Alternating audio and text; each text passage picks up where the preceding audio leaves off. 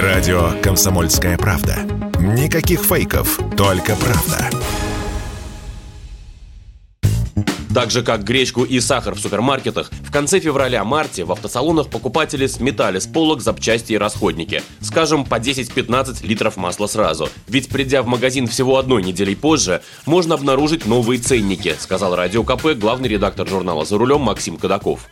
Сокращается ассортимент запчастей, цены на даже на неоригинал выросли процентов на 30, по некоторым позициям больше. На оригинальные запчасти это уже просто зависит от региона, от марки автомобиля, от производителя запчастей. Есть цены, которые поднялись на 50%, есть которые поднялись на 100%, есть которые поднялись на 200%.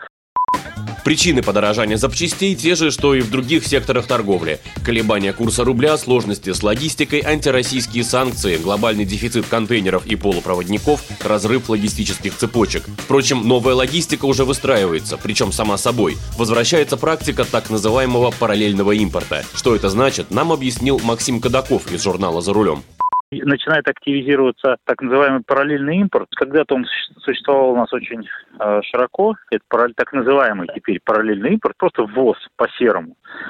Вот. Потом все, весь этот бизнес в значительной степени прибрали э, официалы, точнее бренды. Сейчас все это в таком полустихийном порядке начинает обратно возвращаться. Люди возят через границу, через э разные страны запчасти, разные, оригинальные, неоригинальные, все, что могут привезти. Сейчас по идее, судя по тому, что нам говорят, на границе должны пропускать вообще все, вне зависимости от страны происхождения, официально, неофициально, вот, а, с нашей стороны. Поэтому вопрос только, чтобы ввести, да, в принципе, найти эти запчасти и довести их до нашей границы.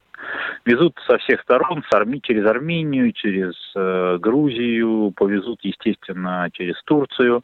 Таким вот параллельным импортом в Россию может приходить как совсем некачественный товар, практически некондиционный, так и вполне добротные изделия. Покупателям остается лишь проявлять повышенную бдительность и полагаться на добросовестность новых импортеров. По мнению экспертов, на формирование новых цепочек поставок потребуется 3-4 месяца. За это время через пробы и ошибки и рынок, и сами автомобилисты адаптируются к новым реалиям. Василий Кондрашов, Радио КП.